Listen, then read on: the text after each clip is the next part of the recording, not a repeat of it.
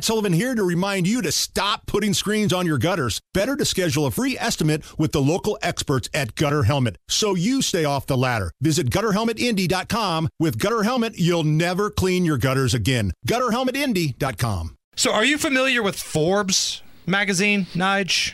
Well, yeah, it's like a financial um, right publica- uh, publication. Sure, yeah. they talk about finances yeah. and rich people stuff and all the things. so Forbes magazine has released their annual 30 under 30 list. It's the 30 most influential people in various fields under the age of 30. And on their list this year, Dylan Mulvaney. Come on, really? The same Dylan Mulvaney whose partnership with Bud Light has made that brand basically a laughing stock and cost people their jobs. Dylan Mulvaney is the the guy that pretends to be a little girl right? And Bud Light did like some sort of viral marketing campaign with him. Right. And they've never recovered from it.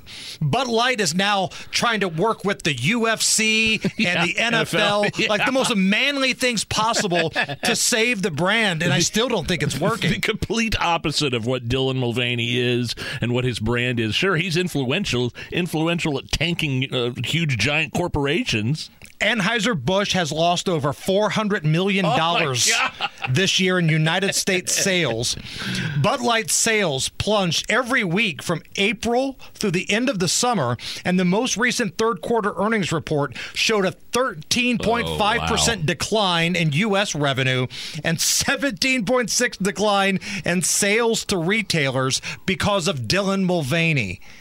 And yet, Forbes magazine says you yeah. are one of the 30 under 30 this year. Ridiculous.